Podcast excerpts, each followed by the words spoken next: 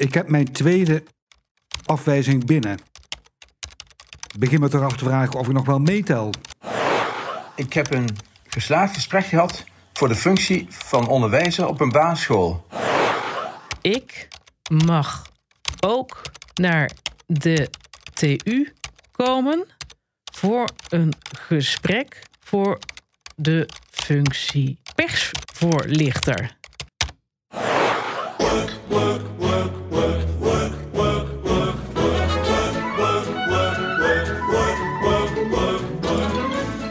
Hallo, wij zijn drie collega's van Omroep Brabant en wij gaan solliciteren. We willen niet per se weg bij Omroep Brabant, maar we willen wel ervaren of we nog meetellen op de arbeidsmarkt. Tot voor kort stonden 50-plussers en werknemers met een beperking vaak langs de zijlijn op de arbeidsmarkt. Is dat nog steeds zo, vragen wij ons af. Daarom gaan wij, Femke, ik heb 23 jaar MS, Hans, ik ben 64 jaar oud. René, ik ben 61 jaar. solliciteren. Wij willen weten, tel ik nog mee? En dat solliciteren doen we in de basentijd. En als er een hele mooie baan voorbij komt, zeggen we geen nee.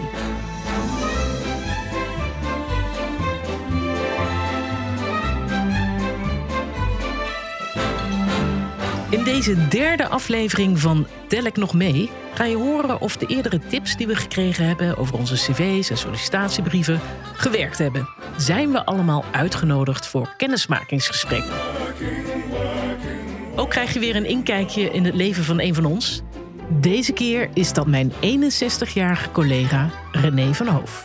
Dit is uit de jaren 50. En ja, wat je ook ziet is, de knoppen zitten hier aan de zijkant trouwens. En wat, al, wat ik zo mooi vond van al die oude radio's uit die tijd, is dat al die plaatsnamen stonden erop. En dan konden mensen daarop afstemmen. Bijvoorbeeld, je ziet hier Hilversum, maar je ziet ook Athene, Limoges in Frankrijk, Marseille, Florence, Praag, Tunesië, Brussel. Ja, en als kind zat ik al gefascineerd naar die, naar die schaal, zoals dat dan heet, van die radio's te kijken en al die plaatsnamen. En er is ook een boekje verschenen met de titel Reizen per radio. Ja, dat is het eigenlijk voor mij ook die hobby. Je reist een beetje per radio. En stel nou dat de conclusie is dat we niet meetellen, dan krijgen we nu tips om alsnog als ouderen of beperkte een bedrijf binnen te komen. Want er zijn hulptroepen, je moet ze alleen wel zien te vinden. Buddy Werkt is een initiatief eh, van de gemeente Eindhoven, van het UWV, van Ergon, dat een aantal jaar geleden gestart is, om te kijken op welke wijze wij mensen van 50 jaar en ouder op een eh, goede manier kunnen helpen aan een baan te komen. Nog even een paar tips van onze eerdere gasten, die ervoor zorgen dat jij als werkzoekende opvalt en zelf aan het roer blijft, ook al krijg je geen reactie op je sollicitatie. Na één of twee weken moet er toch echt wel een reactie binnen zijn, zegt UWV-medewerker Remco Borani. Ik heb heel veel eh, werkzoekenden gesproken die erg gefrustreerd zijn vanwege het feit dat ze die terugkoppeling eh, dan bijvoorbeeld niet kregen. Maar ook daarvan, en adviseer ik je echt, neem de regie in eigen hand. Het is al een onzekere tijd. Ga niet wekenlang wachten. Als jij na, na anderhalve week niks gehoord hebt, bel eens op. Van goh, ik heb gereageerd, is die goed ontvangen? Kunt u mij vertellen wanneer ik een reactie kan verwachten? Dan hou je het allemaal wat behapbaarder. Maar het kan natuurlijk zijn dat je er toch niet doorkomt, ondanks dat je er bovenop zit. Daar kunnen talloze redenen voor zijn, van veel concurrentie, vooroordelen tot een gebrek aan zelfinzicht. Als je de 50 gepasseerd bent en je woont in Zuidoost-Brabant, dan kun je sinds drie jaar terecht bij Buddy Werkt. Dit zijn 170 vrijwilligers in verschillende gemeenten in Zuidoost-Brabant, die samen met diensten als UWV, Ergon, die is er voor eh, mensen met een beperking, mensen van 50 plus een duwtje in de rug geven. Dat het project Buddy Werkt ook echt werkt, dat blijkt uit het feit dat minimaal 70% van de oudere werkzoekenden door Buddy Werkt een baan krijgt. Binnen zes maanden. Wist je dat mijn zus op haar 65ste een vaste baan kreeg nadat ze haar café heeft gesloten? Wat een leuk verhaal. Kun je een verhaaltje maken voor de podcast? Zie je, je bent nooit te oud om van carrière te switchen. Die 170 vrijwilligers van Buddy Werkt hebben in het dagelijks leven gewoon een baan. Zij gebruiken hun netwerk en kennis om die oudere werkzoekenden aan een baan te helpen. Een van die vrijwilligers is Erik Veurink, ik ben campusdirecteur bij Brainport Industrie Campus. En ben ook ambassadeur en buddy bij het project Buddy Werkt. Erik zorgt voor onder meer het onderhoud van alle gebouwen op die campus, waarvan ASML de bekendste is. Hij gaat onder meer ook over het schoonmaken, de horecafaciliteiten en dat alles tip-top in orde is. Toch helpt hij in zijn vrije tijd ouderen zonder baan aan werk. Waarom? joh, ik mag graag iets, iets doen uh, wat, wat bijdraagt aan de maatschappij. Aan de andere kant zien wij ook dat de high-tech maakindustrie wel uh, redelijk op zoektocht is naar uh, talent. En talent is niet alleen heel jong talent, want elk mens heeft zijn kwaliteit. En dat zijn met name ook wel 50-plussers. Wat heerlijk om te horen dat je als 50-plusser nog steeds een talent kunt zijn. Directeur Erik stoort zich aan de vooroordelen over de werkloze ouderen. Als buddy gaat Erik op een originele manier aan de slag om die 50-plusser aan een baan te helpen. Het begint allemaal in Eriks netwerk op LinkedIn. Dan gaan we samen op zoek van, joh, maar wat wil je nou heel graag? Uh, ga nou eens door mijn LinkedIn-profiel heen en ga nou eens kijken of je daar bedrijven tussen vindt, of mensen die bij de bedrijven uh, zitten, waar je wel heel graag zou willen werken. Nou, dan kan natuurlijk de spoeling van bedrijven en contactpersonen kan heel erg uh, veel zijn. Dus de vervolgvraag is wel: ga dan ook kijken op de website van die bedrijven of elders of daar toevallig vacatures zijn. En op het moment dat ze vacatures hebben gevonden, dan komt de kandidaat bij mij terug. En dan zeg je, ik heb een, hele leuke uh, gezien bij bedrijf X. Ik heb ook nog even verder door jouw connecties gekeken. En uh, ik zie dat jij persoon Y uh, bij dat bedrijf kent. Nou, dat is hartstikke goed. Dan hebben we weer een hele mooie match. Want ik heb sterker geloof dat wij mensen, zeker van 50 plus, op een warme manier bij de werkgevers aan tafel moeten krijgen. Want dat is eigenlijk goal 1. Want we zien nog wel op het moment dat ze koud solliciteren, niet bij alle bedrijven, maar wel bij redelijk veel bedrijven, uh, dat er naar mijn gevoel, hè, laat ik het uh, wel even op mezelf houden, uh, toch wel op min of meerdere mate leeftijdsgediscrimineerd worden. Zeker voorbij 50. Dus dat is lastig. Erik zegt hier wel veel dingen. Hij heeft het om te beginnen over koud en warm solliciteren. Wat is het verschil? Koud solliciteren, dat is eigenlijk van ik zie een uh, hele leuke vacature. Uh, en daar schrijf ik een briefje mee uh, naartoe, zonder dat ik eigenlijk het bedrijf ken of de mensen daar ken. En dan kom je eigenlijk op het stapeltje terecht bij, bij de recruiter, bij, bij de HR-afdeling.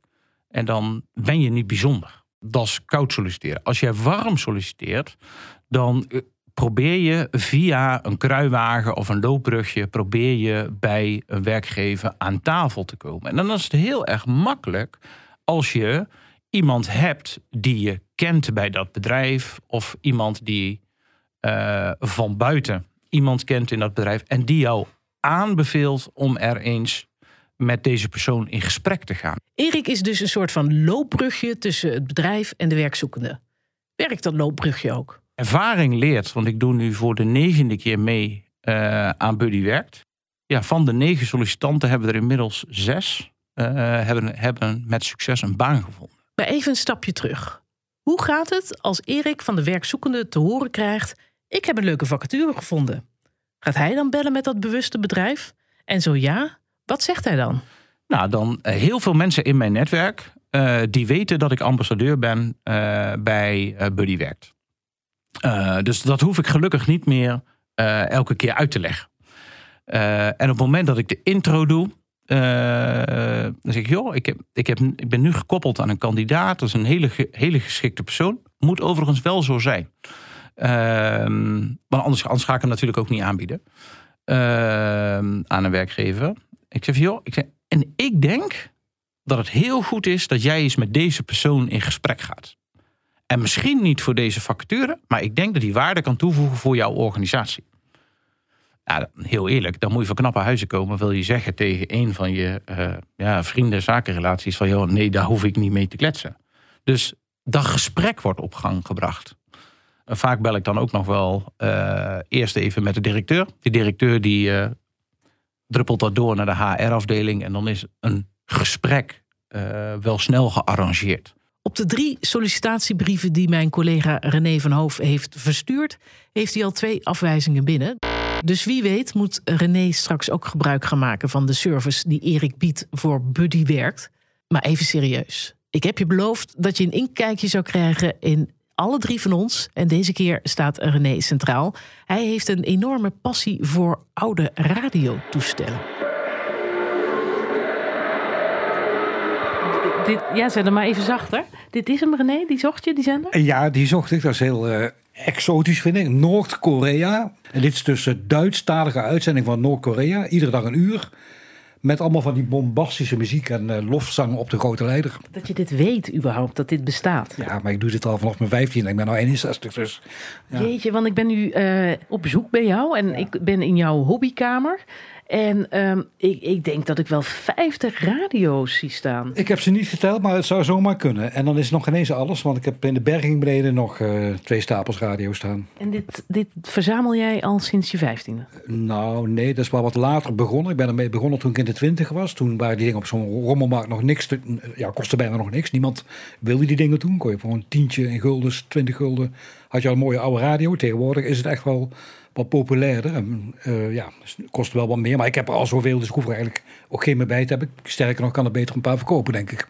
Ja, zijn ze geld waard? Ja, hangt er een beetje vanaf wat de gekke voor geef, zeg ik altijd. Maar uh, ja, uh, voor zo'n leuke radio zoals dit, bijvoorbeeld zo'n oude buisradio uit de jaren 60 ja, 40, 50 euro kunnen we wel voor morgen vangen, denk ik. Wat, wat doe je hier nu mee? Ja, ik doe daar best wel heel veel mee tegenwoordig. Voor mij is het gewoon uh, ontspanning. Als ik het heel druk heb gehad en ik denk, nou, ik wil even relaxen, dan ga ik gewoon hier lekker uh, in mijn stekje, op mijn stekje zitten. Uh, de radiokamer noem het altijd. En dan ja, kom ik tot rust. Dan ga ik een beetje zoeken zo. En dan exotische dingen. Brazilië hoor ik wel eens. Nieuw-Zeeland. Nou, je hebt net Noord-Korea eventjes gehoord. Ja, en nou ja, goed. er worden allemaal tips uitgewisseld tussen mannen die die hobby ook hebben. Want het zijn eigenlijk ja, alleen maar mannen die het doen. En ook nog allemaal 50, sterker nog meestal tegenwoordig 60 plus.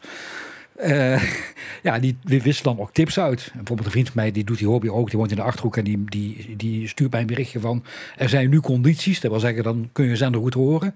Uh, Nieuw-Zeeland komt nou bijvoorbeeld goed door. En dan denk ik, oh, moet ik even snel gaan luisteren. En, en je had ook nog iets uh, voor mij klaargezet van... dan moet je naar luisteren, dat is bijzonder. Ja, heel veel mensen weten dat niet, denk ik. Maar Radio Moskou, het is nou bijna weer actueel met die oorlog...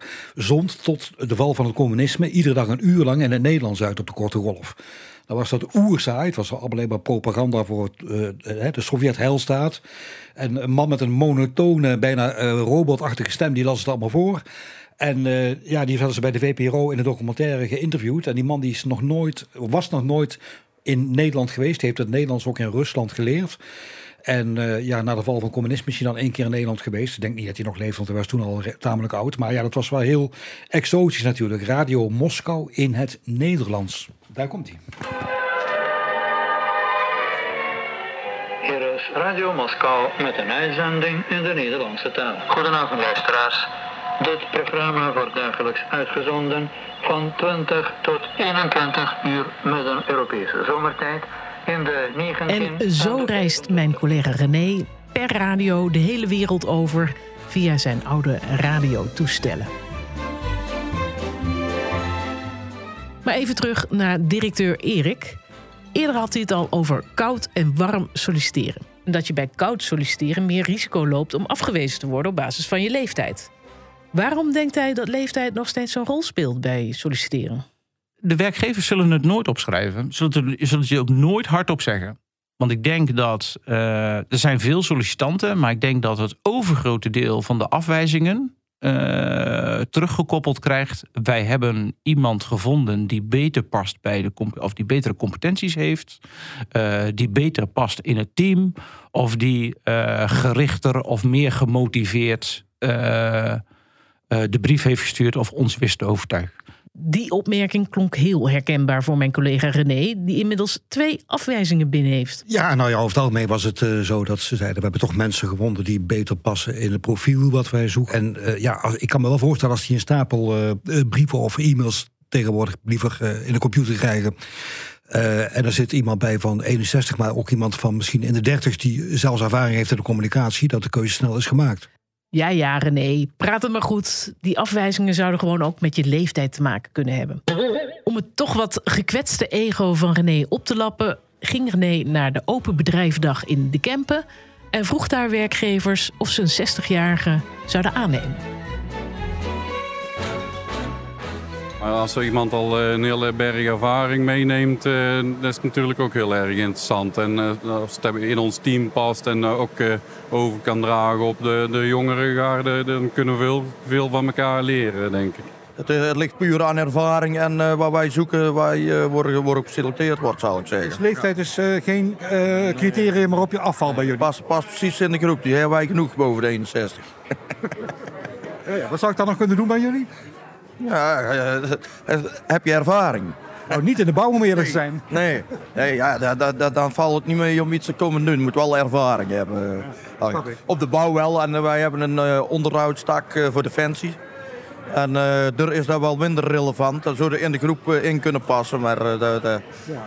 Nou, Oké, okay. het goede nieuws is, u sluit het niet op voorhand uit als je 60 plus bent dat je hier nog nee, mag komen werken. Nee, nee, nee, nee, nee. In principe niet. Nee. Maak je zeker kans, ja. Ja, nee, dat denken wij niet dat dat te oud is. Of, nee. Nee, wij zijn juist ook heel erg aan het kijken voor mensen die misschien nog herintreden willen worden in de zorg. Zeg maar. Dus die nu iets anders doen, maar die dan alsnog uh, in de zorg willen gaan werken. Dus dat is. Uh, Als oplossing voor personeeltekort? Nou, dat heeft niet per se met het personeelstekort te maken. Maar ook om die mensen gewoon een kans te geven om, uh, om, ja, om hier mooi werk te komen doen. Ja. Dus bij een brief van een 60-plusser gaat hij niet meteen in de vuilnisbak? Zeker niet. Er gaat niks in de vuilnisbak. Nee.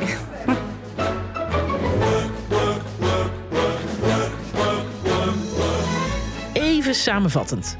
Specifieke vakervaring is een dikke plus. Maar ook als dat niet zo is, ben je bij deze werkgevers na je zestigste zeker niet kansloos. Deze constatering maken die twee afwijzingen voor René misschien nog een beetje pijnlijker. Nou goed, even verder.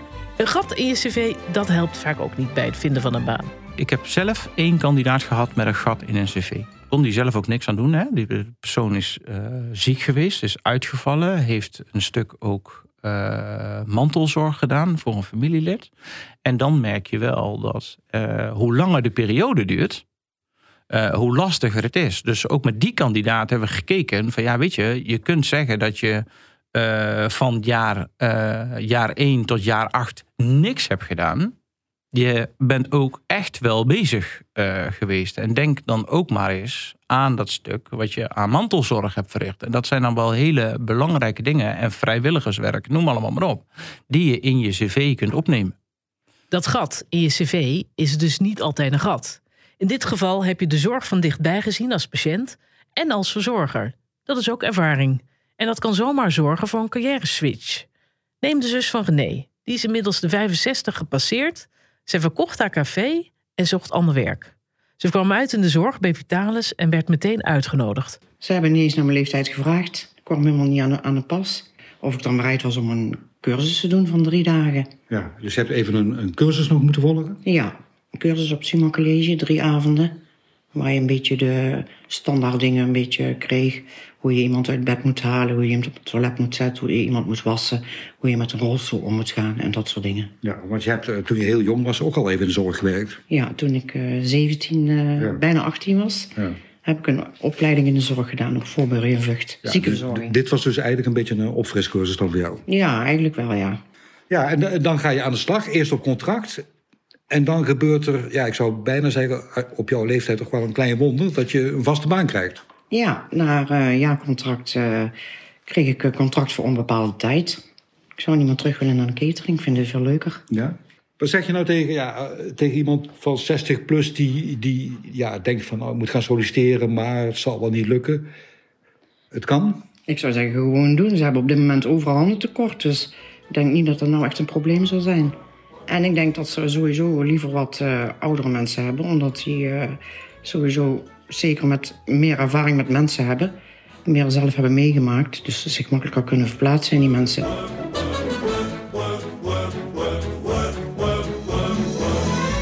Wat een opsteker voor alle 60-plussers die op zoek zijn naar werk.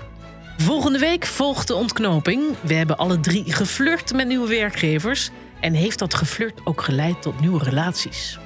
Kortom, werken we straks nog bij Omroep Brabant. Daar krijg ik een jaarcontract, althans als ze me aannemen.